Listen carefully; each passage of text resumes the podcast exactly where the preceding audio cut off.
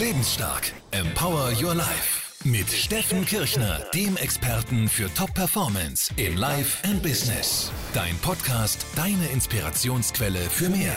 Erfolgswissen, Motivation, finanzielle Freiheit, beruflichen Erfolg und innere Stärke. Volume Up. Focus On. Hier ist dein Coach Steffen Kirchner. So, meine Lieben, heute habe ich einen ganz speziellen Interviewgast bei mir und zwar den Markus Jordan. Wenn ihr den Markus noch nicht kennt, ihr werdet ihn bei meinem bzw. bei unserem Seminar Millionär Mind am 3. Juni kennenlernen, wenn ihr Teil davon seid. Der Markus ist seit rund 25 Jahren schon im Investmentbereich tätig und zählt tatsächlich wirklich zu den führenden Experten in Deutschland in diesem Bereich der sogenannten Exchange Traded Funds, kurz ETFs ähm, hat bereits als Finanzmanager und Berater bei vielen internationalen Häusern gearbeitet, Unicredit, DAB, Deutsche Bank und so weiter und so fort. Und heute ist er Geschäftsführer der ISA-West GmbH und Herausgeber des deutschlandweit führenden Magazins im ETF-Anlagebereich, dem Extra Magazin. Tolles Magazin, habe ich übrigens auch schon reingeschaut. Er ist tatsächlich auch national wie auch international extrem gefragter Experte ähm, und hat wirklich schon viele Tausende, tatsächlich Tausende Menschen in Seminaren ja, nicht beraten, aber aufgeklärt, gecoacht, äh, informiert und besitzt also herausragendes Wissen und Strategien für Kapitalaufbau. Markus, schön, dass du heute da bist beim Lebensstark Podcast. Ja, Steffen, vielen Dank. Äh, vielen Dank für die netten Worte. Setzt die Latte gleich viel höher. Ja, genau. Ich mag das immer gerne, wenn man einfach ohne Erwartungen reingeht in den ja. Podcast. Ähm, wir machen ja zusammen dieses äh, Millionaire Mind ähm, Seminar, wo es um das Thema finanzielle Freiheit geht, um die mhm. Entwicklung von finanzieller Freiheit. Und ich habe mich damals dazu entschieden, nachdem ich so ein ähnliches Seminar ja schon mal gemacht habe, das hieß damals Geldmagnet und da ging es eben nur um diese psychologischen Aspekte vom Geld. Das heißt, ja, die Glaubenssätze sind wichtig, der Mindset ist wichtig, ähm, wie denken wir über Geld, wie ist unser Selbstwertgefühl, alles das wird natürlich auch eine Rolle spielen, wieder am 3. Juni. Mhm. Aber was ich schon auch merke, ist, dass den Leuten tatsächlich so die, die praktischen Tools fehlen. Was kann ich denn jetzt mit dem Geld, das ich habe, eigentlich machen? Also wie legt man denn sein Geld heutzutage, wo es keine Zinsen mehr gibt und wo eigentlich die Unsicherheit sehr groß ist, wie legt man das Geld noch an? Beziehungsweise, wenn ich nicht viel Geld zur Verfügung habe, wie schaffe ich es denn, dass ich dann auch vielleicht mit wenig Zeitaufwand, ohne unheimlich viel Expertise, mir auch einen gewissen Wohlstand aufbauen kann? Geht das überhaupt? Und deswegen habe ich mir gedacht, brauche ich da unbedingt einen Experten dazu. Und so bin ich auf dich gekommen. Und Deswegen mal als allererstes die Frage auch so an dich. Wir haben vorhin schon im Vorfeld kurz drüber gesprochen und du hast schon gesagt, das ist eigentlich eine sauschwierige Frage. Was ist denn für dich persönlich finanzielle Freiheit überhaupt? Das ist wirklich eine schwierige Frage, ähm, vor allen Dingen, äh, weil man sich wahrscheinlich im Alltagsgeschäft, wenn man berufstätig ist ähm, oder Familie hat, gar nicht die Zeit dafür nimmt, sich da mal darüber Gedanken zu machen. Und für mich ist der Grundgedanke von finanzieller Freiheit oder auch Sicherheit eigentlich, ähm, sagen wir mal, ungezwungen irgendwelche Entscheidungen treffen zu können, also Entscheidungen, die ich wirklich selber will. Ja, weil das Schlimmste ist ja, keine Ahnung, man geht nur zum Arbeiten, weil man einfach, äh, ähm, weil man die Kohle braucht, ja, ja. Und, und weil man dann vielleicht irgendwann mal Pech gehabt hat in Jugendjahren, hat man irgendwie die Ausbildung nicht richtig hinbekommen ja. und, und, keine Ahnung, sitzt da jeden Tag in, in, hinter der Kasse, ja, und das ist bestimmt nicht angenehm, ja, ähm, wenn man es machen muss. Ja, ja. Wenn man es machen will, dann ist es ja okay, dann, weil, man mit Leuten in Kontakt äh, kommt und, und, alles super ist. Ja. Lassen wir mal das Thema finanzielle Freiheit weg, nennen wir es wirklich finanziellen Wohlstand. Ne? Ähm, warum schaffen es denn aus deiner Sicht und deiner Erfahrung heraus so wenig Leute in Deutschland eigentlich, sich einen finanziellen Wohlstand aufzubauen? Weil sie Schisshasen sind. Okay. Nein, das äh, ich wollte jetzt keinen verletzen hier, aber das ist wirklich ein Problem. Ähm, es gibt ja diese ganzen Statistiken, wie das Geld angelegt ist und x Prozent, ich weiß nicht, 40, 50 Prozent des, Staatsvermö äh, des Vermögens der Privathaushalte ist in Tagesgeld und, und Festgeld angelegt. Das ist jetzt seit Jahrzehnten so. Ähm, das hat auch diverse Gründe, warum das so ist. Ja, der mhm. Deutsche an sich ist halt sehr sicherheitsorientiert. Mhm.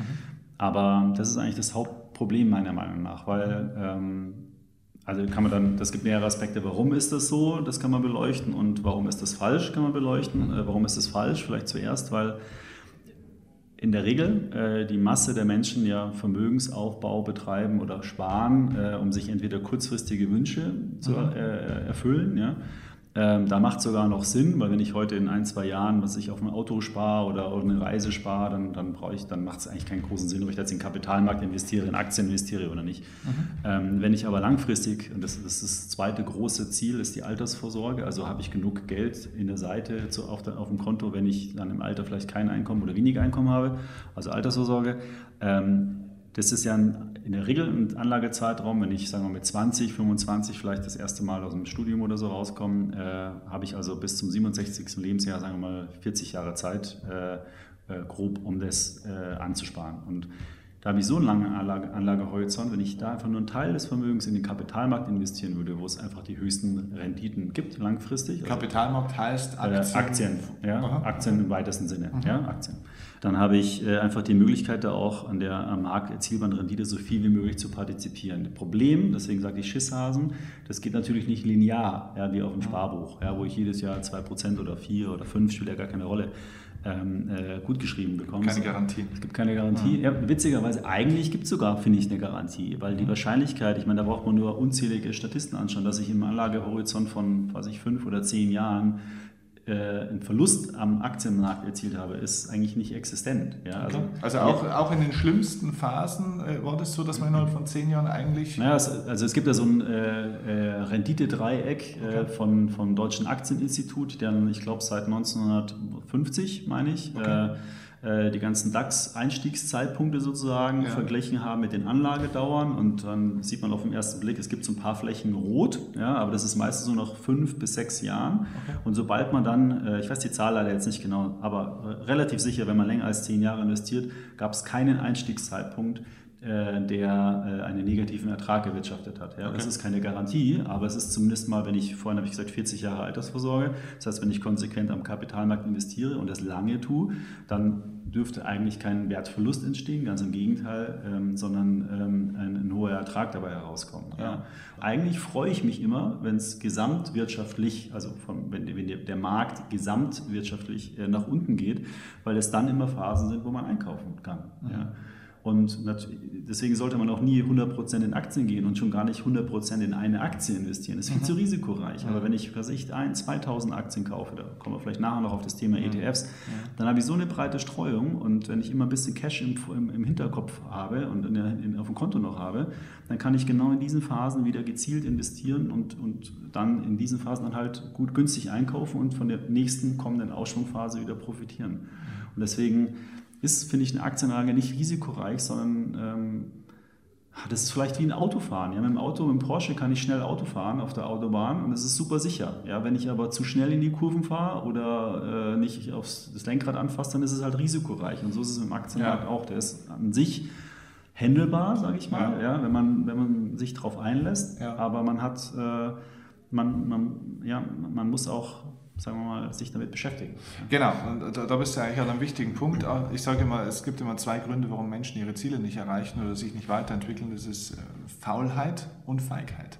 Äh, die Feigheit hast du jetzt vorhin gerade so angesprochen. Ja. Also die Leute sind Schisshausen, ja, sie haben Angst davor.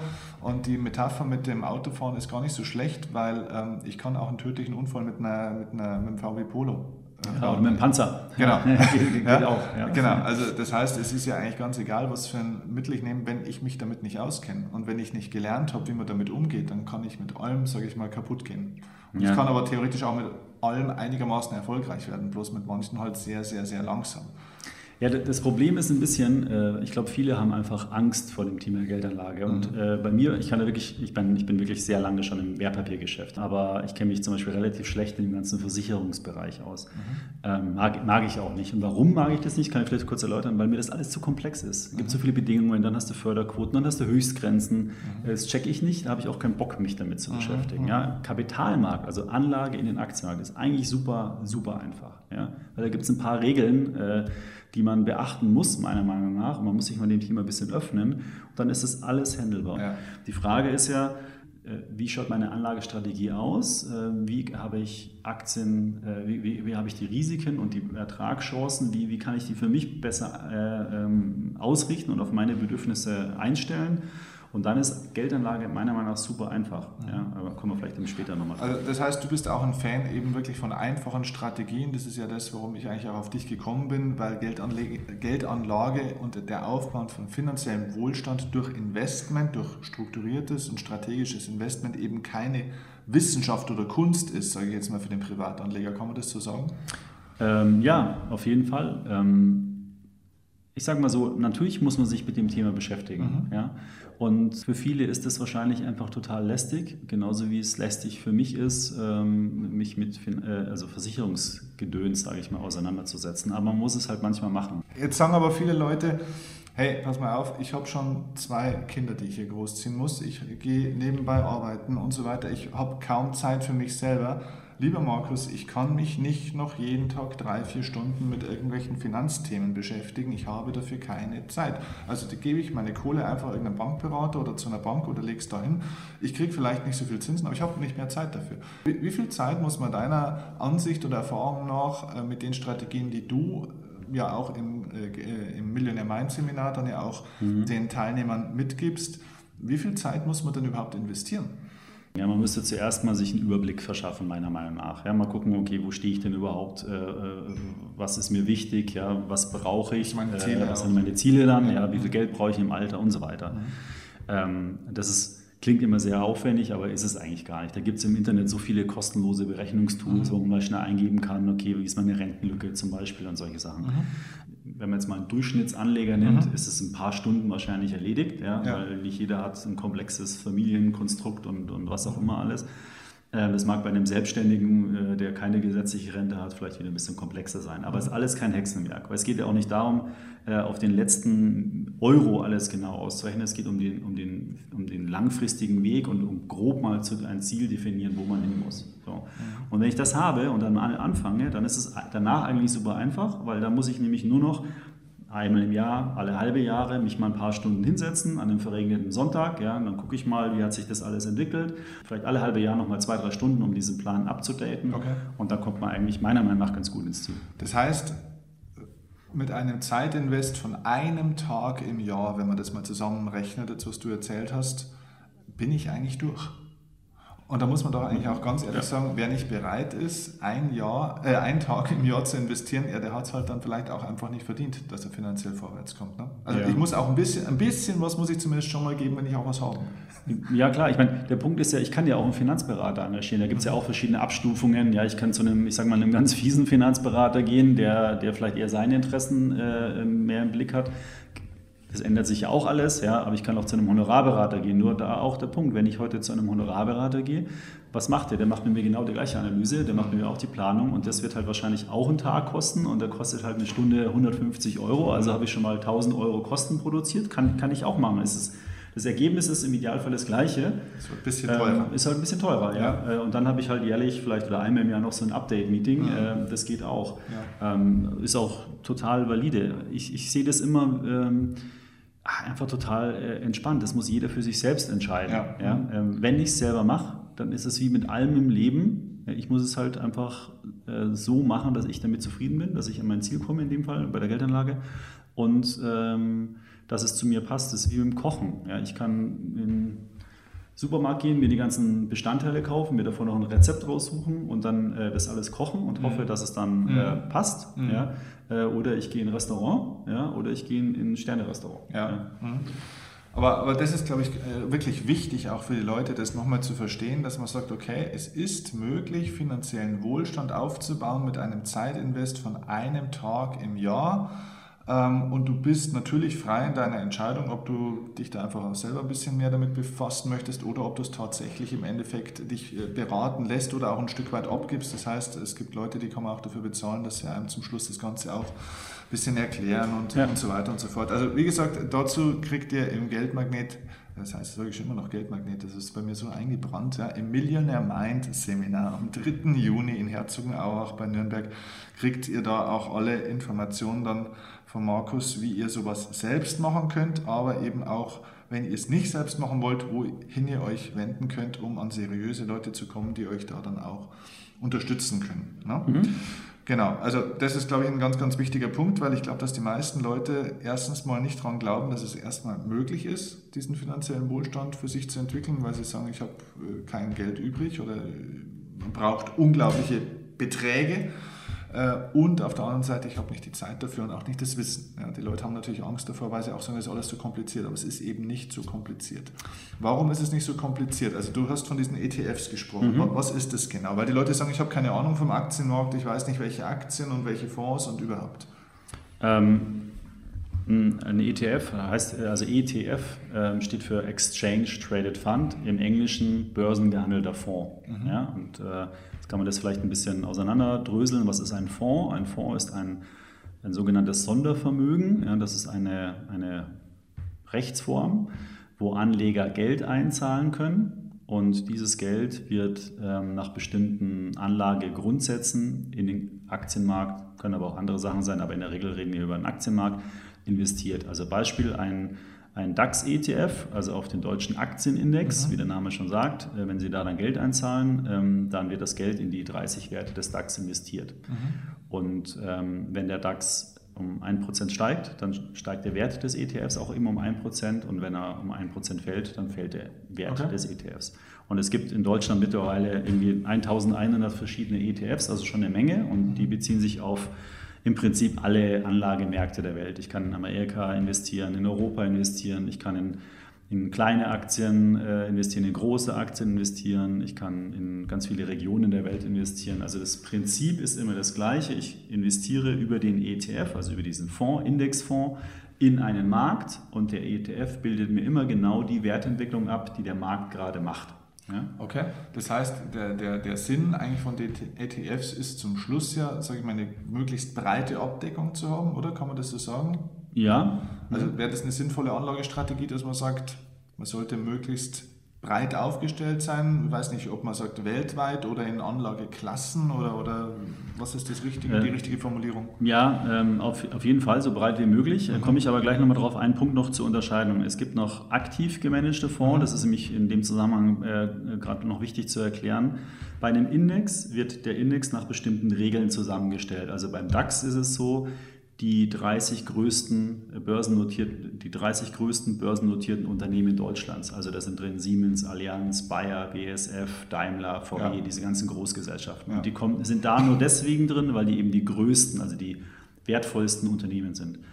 Ähm, und die bilden eben die deutsche Wirtschaft ab, dargestellt durch den deutschen Aktienindex. Mhm. Eine andere Alternative wäre jetzt äh, zum Beispiel ich weiß gar nicht, ob der so heißt, DWS Deutschland. Ja, das ist ein Fonds von einer Deutschen Bank-Tochter.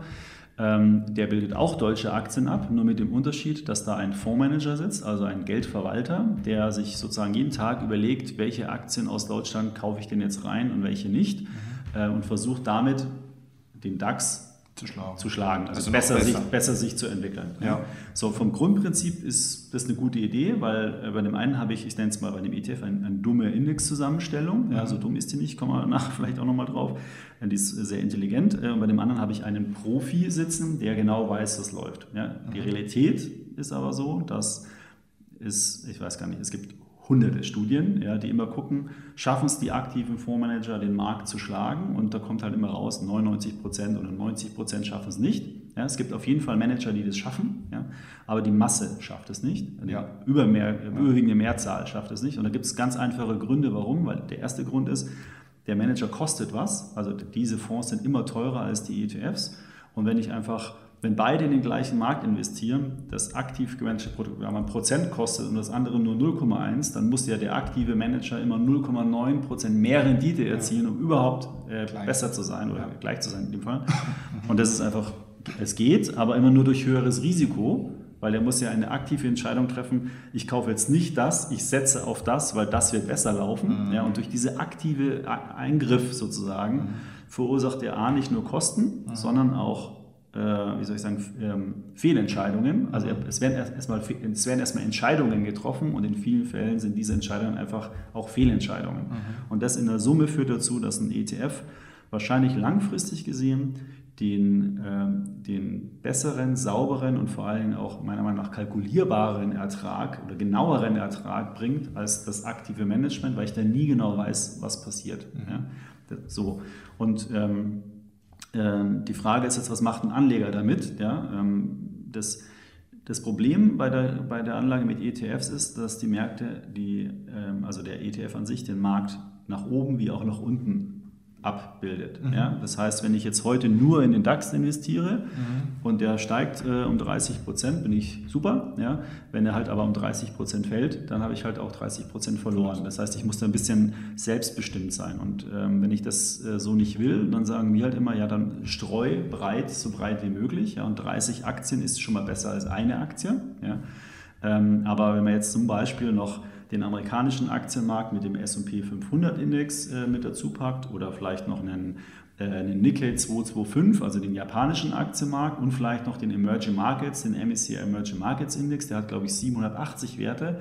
Da müsste ich jetzt gerade rechnen, dann sind wir auf jeden Fall mal bei äh, 1000, 1500, ja, sagen wir mal 1600, rund 1600 Aktien, wo ich weltweit investiert ja. bin. Da bin ich in unterschiedliche Regionen, unterschiedliche Währungen, unterschiedliche Branchen.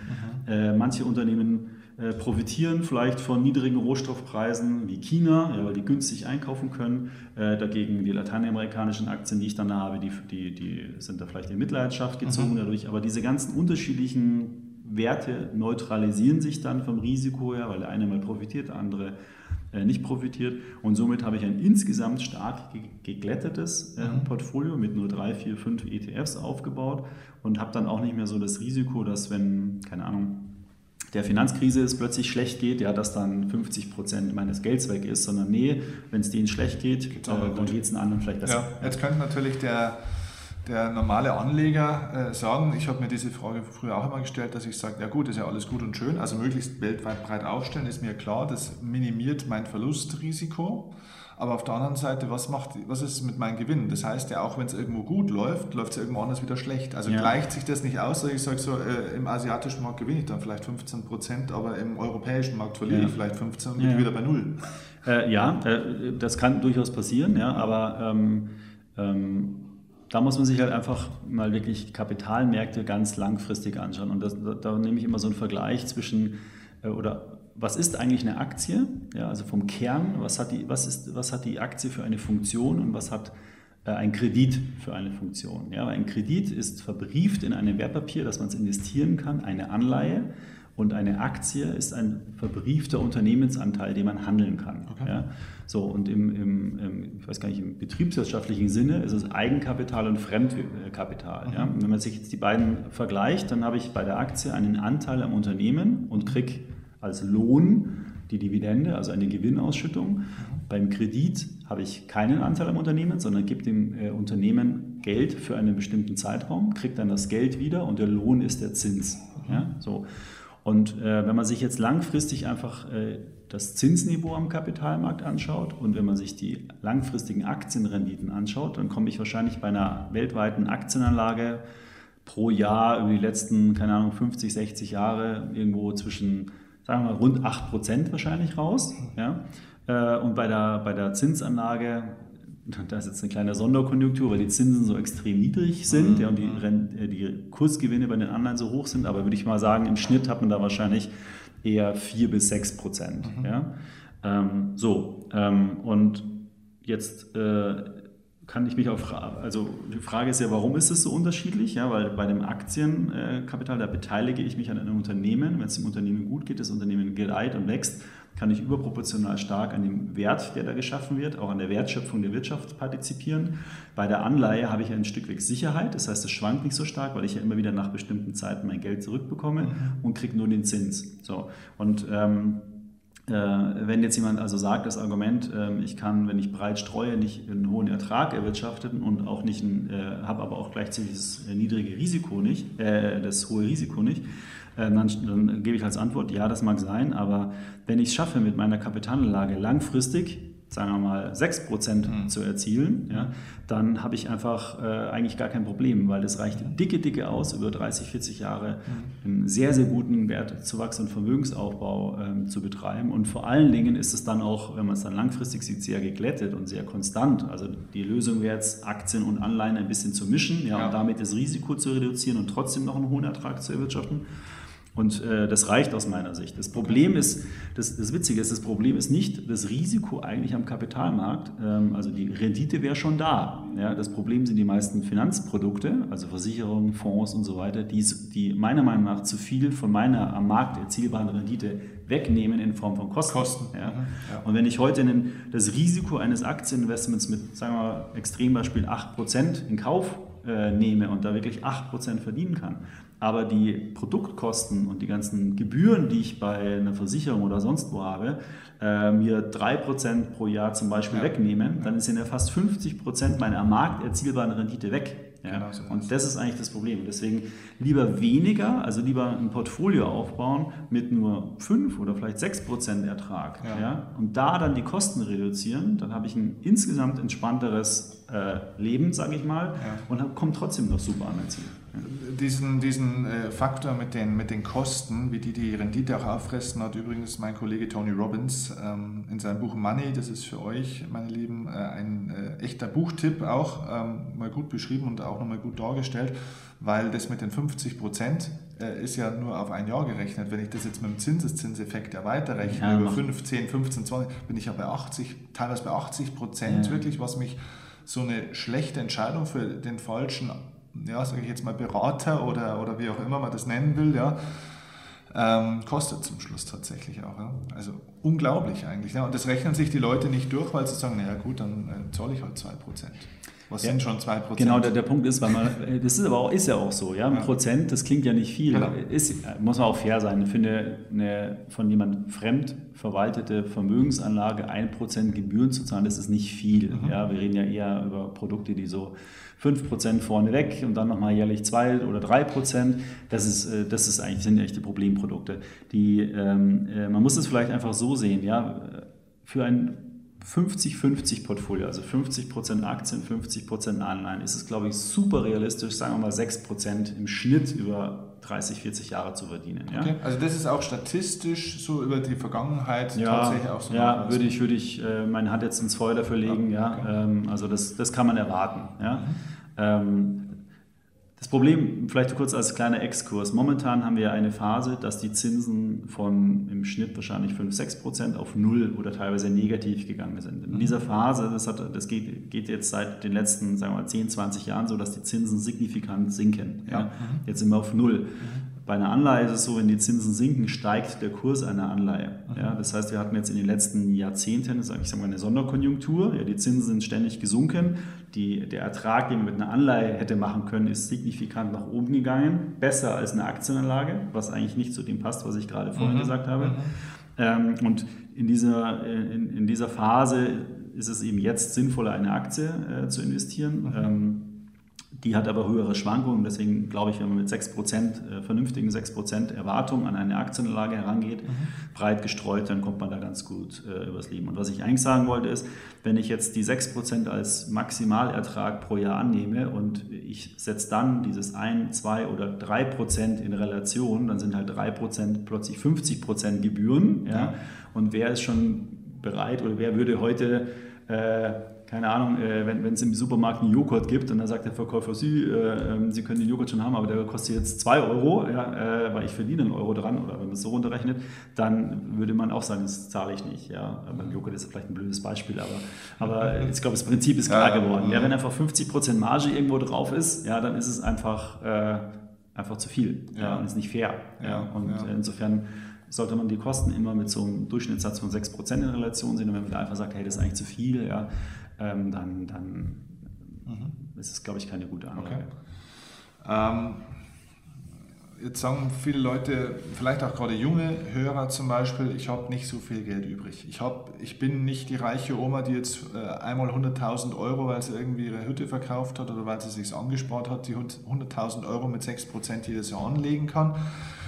Ähm, wie viel Geld sollte man denn anlegen, muss man denn auch haben, sage ich mal, um über so eine Strategie auch finanziellen Wohlstand aufbauen zu können? Ich meine, man könnte es sich einfach ausrechnen, aber du hast es wahrscheinlich parat. Ist, macht es Sinn, eher ein Einmalbetrag oder, oder beziehungsweise du hast ja schon gesagt, alles auf einmal macht ja gar keinen Sinn. Also man sollte eh immer in Etappen sein Kapital anlegen oder mit einem monatlichen Betrag. Also mal ganz konkret, was bräuchte man denn monatlich, um es zu investieren, wo du sagst, da komme ich dann innerhalb von 15, 10, 15 Jahren, wenn ich das konstant mache, jeden Monat, schon noch auf einen Betrag, da wo ich sage, da werde ich zumindest mal finanziell sicher und komfortabler, freier zumindest mal. Ja, wir haben mal auf unserer äh, eigenen Plattform auch mal ein Webinar gegeben äh, zum Thema äh, Sparen mit ETFs. Und mhm. Äh, da habe ich ähm, zwei Beispiele gerechnet. Ähm, jetzt, ich äh, muss gerade überlegen, ob ich die Zahlen jetzt richtig parat habe, aber so grob.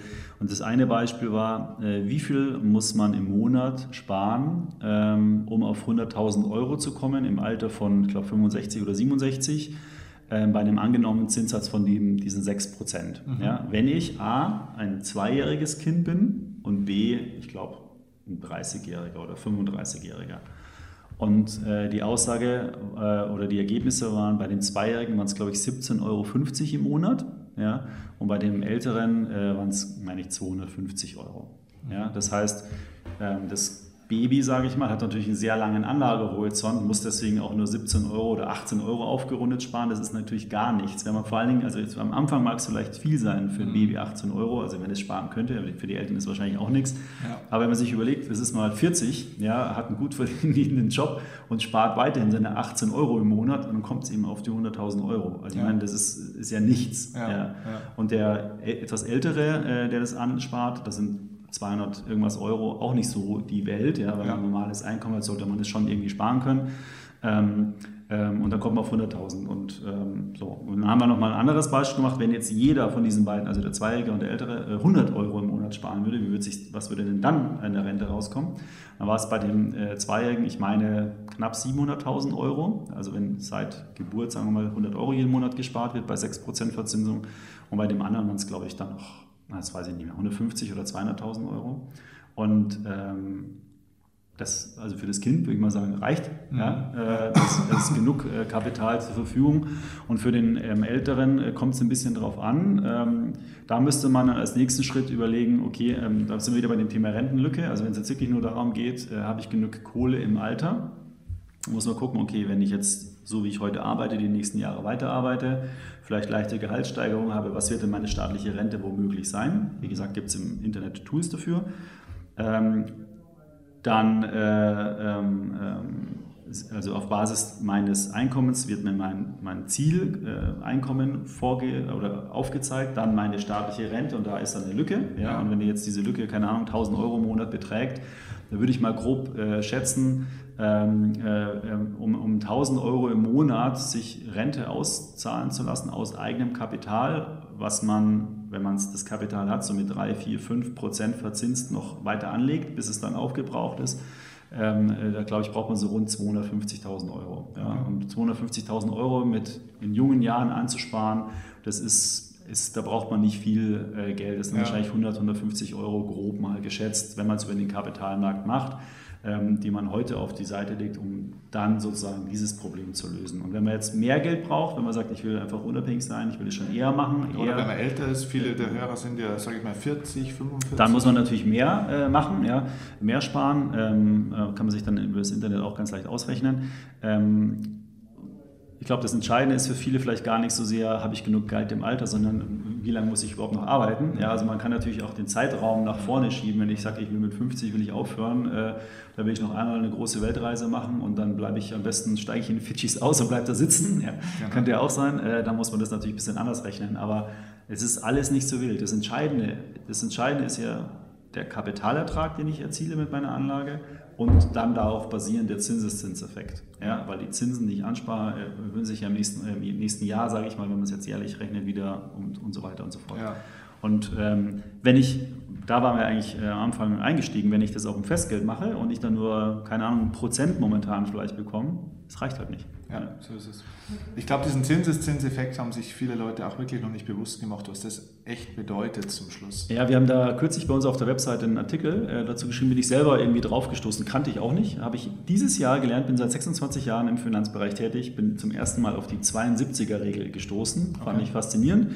Ähm, das ist eigentlich nur eine Faustformel, wenn man so will. Und zwar sagt die aus, ähm, wenn ich einen gegebenen Zinssatz nehme und den, äh, Entschuldigung, wenn ich die Zahl 72 durch einen Zinssatz teile, das Ergebnis, was da entsteht, ist die äh, Anzahl an Jahren, wie lange es dauert, bei diesem Zinssatz, den ich verwendet habe, bis sich mein Kapital verdoppelt. Also als ah. Beispiel, ja, wenn ich jetzt 72 durch 10 nehme, mhm. Bei also 10% angenommene Rendite, dauert 7,2 Jahre, bis mein investiertes Kapital sich verdoppelt hat. Ja.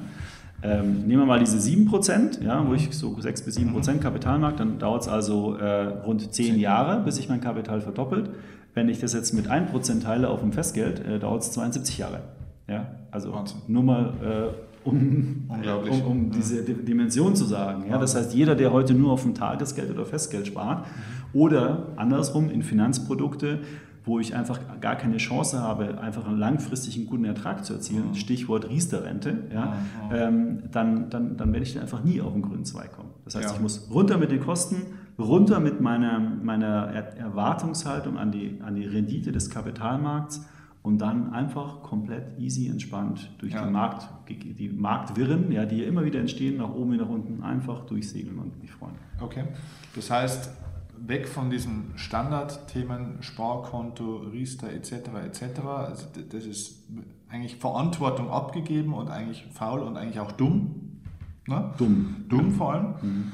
Ähm, aber auf der anderen Seite auch nicht irgendwelche verrückten Dinge glauben, so nach dem Motto äh, von 0 auf 100 zum Millionär in zwei Jahren oder irgend sowas. Ne? Also nicht irgendwelche Geschichten, so wo kann man 30, 40, 50 Prozent machen mit irgendwelchen Geschichten. Kann schon mal gut gehen, aber er hat mit einer soliden Anlagestrategie, die auch wenig Stress und wenig Zeit kostet, nichts zu tun.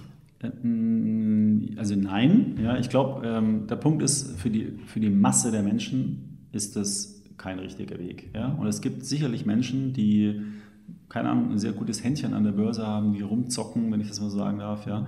Ähm, und das geht natürlich. Also es gibt auch Menschen auf der Welt, die unheimlich vermögend mit Zockereien geworden sind. Natürlich geht es. Es ist die, alles möglich. Die das ja? jeden Monat wieder schaffen. Na klar, es ist alles möglich, äh, aber die Wahrscheinlichkeit ist halt sehr gering. Ja? Und dann ist das Beste einfach, das Problem ist ja immer, dass ein Anleger, der keine Ahnung hat, ja, der sieht dann in den Zeitungen, dass was für Renditen sind möglich mhm. und äh, macht sich dann auf die Suche, ja, äh, wie kann ich das auch haben? Und das ist eigentlich meiner Meinung nach genau der falsche Ansatz, weil es, es ist offensichtlich da, für jeden zugänglich, mhm. nur man muss seine Ansprüche reduzieren, mhm. ähm, weil es total unrealistisch ist, jedes Jahr 50 äh, Prozent äh, Rendite zu erwirtschaften, mhm. weil das Risiko auch viel zu hoch ist. man muss sich das nur mal vorstellen, wenn ich heute eine Anlage tätige und die halbiert sich um 50 Prozent, mhm. dann brauche ich wieder 100 Prozent Kapitalzuwachs, um auf meinen Einstand rauszukommen. Ja, ja. Und das ist, das ist einfach blöd. Ja. Und ähm, deswegen Geldanlage meiner Meinung nach ist super einfach. Äh, man muss sich äh, einen Plan machen, man, man muss möglichst breit streuen, man muss seine Erwartungen ein bisschen runterheben, man muss darauf achten, dass man nicht zu hohe Kosten hat. Ähm, es gibt vielleicht noch ein paar Punkte, ähm, bevor man wirklich in den Kapitalmarkt investiert, die man berücksichtigen sollte, äh, wie was ich keine Schulden haben, zuerst mal Schulden tilgen, äh, vielleicht eine gewisse Liquiditätspolster aufbauen für, also wirklich dann teilen muss aufs Tagesgeld, weil ich ja. einfach keine Ahnung, wenn ich nicht mehr arbeiten kann, sollten so drei bis sechs Monatsgehälter mal sicher irgendwo auf der Seite liegen, ja, um eine Notreserve zu haben. Aber für alles andere und für, vor allen Dingen für die langfristigen Anlageziele gibt es meiner Meinung nach nur den Kapitalmarkt. Mhm. Und wenn man das vom Risiko nicht aushält, dann muss man diesem Kapitalmarktinvestment einfach sukzessive sichere Elemente, zum Beispiel Anleihen ja. Äh, oder so beimischen. Okay. Und ich glaube, das Allerwichtigste wirklich für die Leute ist tatsächlich auch, es ist mit wenig, sehr, sehr wenig Zeitaufwand tatsächlich möglich. Es ist einfach und es ist zeitlich äh, auch einfach tatsächlich, weil davor haben die meisten Leute, glaube ich, echt Angst. Und es gibt ja auch sie schießen ja auch wie Pilze aus dem Boden. Ich habe mich auch im Vorfeld von unserem Gespräch noch mal ein bisschen im Internet schlau gemacht. Es gibt ja auch wirklich viele Leute, die tatsächlich irgendwelche Anlagestrategie-Seminare anbieten mit irgendwelchen speziellen Techniken oder sowas, wo man dann irgendwelche äh, hervorragenden Prozente auch investieren kann. Ich mag den Leuten ja gar nichts wegnehmen, dass es vielleicht auch tatsächlich äh, schlaue Strategien oder Systeme vielleicht auch sein können, bloß also gerade mit einem habe ich zum Beispiel gesprochen, der bei jemandem war, ein guter Freund von mir, der auch gesagt hat, Steffen, das Ding ist echt interessant, aber ich muss halt jeden Tag zwei Stunden oder eineinhalb Stunden meiner Zeit investieren, um mhm. auch wirklich reinzuschauen und das zu verfolgen. Ich muss dranbleiben und wenn ich im Urlaub bin, habe ich ein Problem. Ja. Und, und das ist, glaube ich, halt auch ein, ein Punkt, der mit Freiheit einfach auch zu tun hat, weil ich glaube, dass das Geld wirklich eigentlich ein Instrument ist, um über das über das Wichtigste, was wir im Leben haben, eigentlich wieder die Kontrolle zu kriegen und das ist unsere Zeit. Weil das mhm. ist ja zum Geld ist nicht das Wichtigste auf der Welt, aber Geld wird eben dann wichtig, wenn ich keins habe. So. Das heißt, im Endeffekt muss ich es irgendwie schaffen, dass ich Geld vermehren kann, aber auf der anderen Seite nicht um mehr Geld zu haben, sondern um mehr Zeit zu haben, um mehr, ja. um Zeit, mehr Zeit, dass ich meine Zeit vielleicht muss, man's, vielleicht muss man es einfach so sehen, dass Geld eine Ressource ist, mhm. ja, genauso wie Wasser trinken eine Ressource ist ja. oder Essen. Ja, und ich muss es einfach so optimal für mich einsetzen, damit ich als Individuum ähm, frei bin, das zu tun, was ich will. Und ähm, Geld anhäufen an sich ist nicht unbedingt, äh, wie soll ich sagen, nicht, nicht Freiheit, sondern es ist einfach haben. Mhm. Ja. Die Frage ist ja, was ich dann mit, entweder mit dem Geld oder mit mir selbst durch die Freiheit, die ich habe, dann, äh, dann erreiche. Ja, genau. Ein Mensch, der nicht glücklich ist, ist mit 100.000 Euro, mit 10.000 Euro nicht glücklich oder auch mit 10 Millionen nicht glücklich. Ne? Das ist, ist immer die Frage, was mache ich mit meiner Zeit, genau. Ja. Aber es ist, hilft natürlich, sage ich mal, das Glück in die eigenen Hände zu nehmen, wenn man nicht mehr für Geld die ganze Zeit arbeiten muss, beziehungsweise wenn zumindest schon mal diese Ressource nicht knapp ist. Das hilft schon mal. Ja, ich, ich finde es vor allen Dingen, also was ich immer so ganz charmant finde, ja, wenn ich mir vorstelle, ich habe auch ein ETF-Portfolio und ich habe garantiert Apple-Aktien. Ich weiß zwar nicht wie viele, ich habe auch Google wahrscheinlich, weil ich so breit gestreut bin, ich habe wahrscheinlich alles. Ja? ja? Und das ist doch eigentlich eine tolle Vorstellung. Erstens mal, was habe ich mir schon mal überlegt, ob ich, ob ich das mal herausfinde. Ja? Zu gucken, wie viele Menschen auf der Welt arbeiten gerade für, für mein angelegtes Geld. Also mhm. wie viele Angestellte beschäftige ich denn eigentlich mit meiner kleinen Kapitalinvestition. Ja? Aber das sind äh, Siemens, ist da drin, die großen Industriekonzerne mit Hunderttausenden von Mitarbeitern. Ja? Und all diese Menschen sozusagen stiegen jeden Tag auf und haben vom Grundsatz her mal die, den Anspruch, ich sage mal, eine Wertschöpfung zu tätigen. Also ja. das, was sie tun, ja. wird das Unternehmen hoffentlich voranbringen. Ja. Und ich partizipiere daran, das ist doch super. Ja. Äh, das ist eine, eine, witzige Idee, eine witzige Vorstellung. Und ein anderer Aspekt, den ich immer noch ganz klasse finde, manche Leute regen sich dann auf, dass Preise so teuer sind und alles steigt und, und keine Ahnung, was äh, Lebensmittel kosten und so weiter. Das ist alles richtig, ja, das kann ich auch sagen, das stört mich auch, mhm. aber auf der anderen Seite finde ich es auch toll, weil wahrscheinlich die Unternehmen, in die ich investiert bin, die profitieren davon. Ja, das muss halt mit halt, dabei sein. Genau, das muss ja dabei sein. Ja. ja. Und insofern ist es äh, äh, meiner Meinung nach eine Aktienanlage eine tolle Geschichte. Es macht Sinn und ähm, es lohnt sich da, sich einfach mit dem Thema beschäftigen. Und das war das auch, was ich vorhin meinte. Es macht einfach unheimlich viel Spaß. Mhm am Tagesgeschäft dran zu bleiben. Okay. Also meine Lieben, wenn ihr davon jetzt mehr wissen wollt, wenn ihr mehr über dieses Thema erfahren möchtet, wie konkret jetzt mit den ETFs arbeiten, äh, wer kann mich da beraten, was brauche ich dafür, wie steige ich da ein, äh, 3. Juni 2017 muss man dazu sagen, weil der Podcast wird ja wahrscheinlich danach auch noch gehört, hoffe ich. 3. Juni 2017, Millionär Mind Seminar www.millionär-mind.de. Ich packe euch den Link unten in die Show Notes auch rein, dann könnt ihr da draufklicken und könnt euch noch zum Seminar anmelden. Wir haben noch 20 freie Plätze aktuell. Ähm, also seid schnell, dieses Seminar wird sehr, sehr wahrscheinlich danach dann auch weitergeben, weil die, die, die Nachfrage danach, glaube ich, auch wirklich sehr groß ist. Also ich spreche wahnsinnig viele Leute mittlerweile wegen dem Thema finanzielle Freiheit und finanzieller Wohlstand an, weil es einfach schon ein Thema ist, das auch mit Lebensqualität und mit Lebens Gefühl auch zu tun hat, weil es oftmals eben am Geld hängt. Da ist der Markus dabei, genauso wie ich, und da werdet ihr dann das konkrete Wie erfahren. Hier im Podcast können wir natürlich nur immer das Was erklären, um mal die Basics vom Know-how zu legen.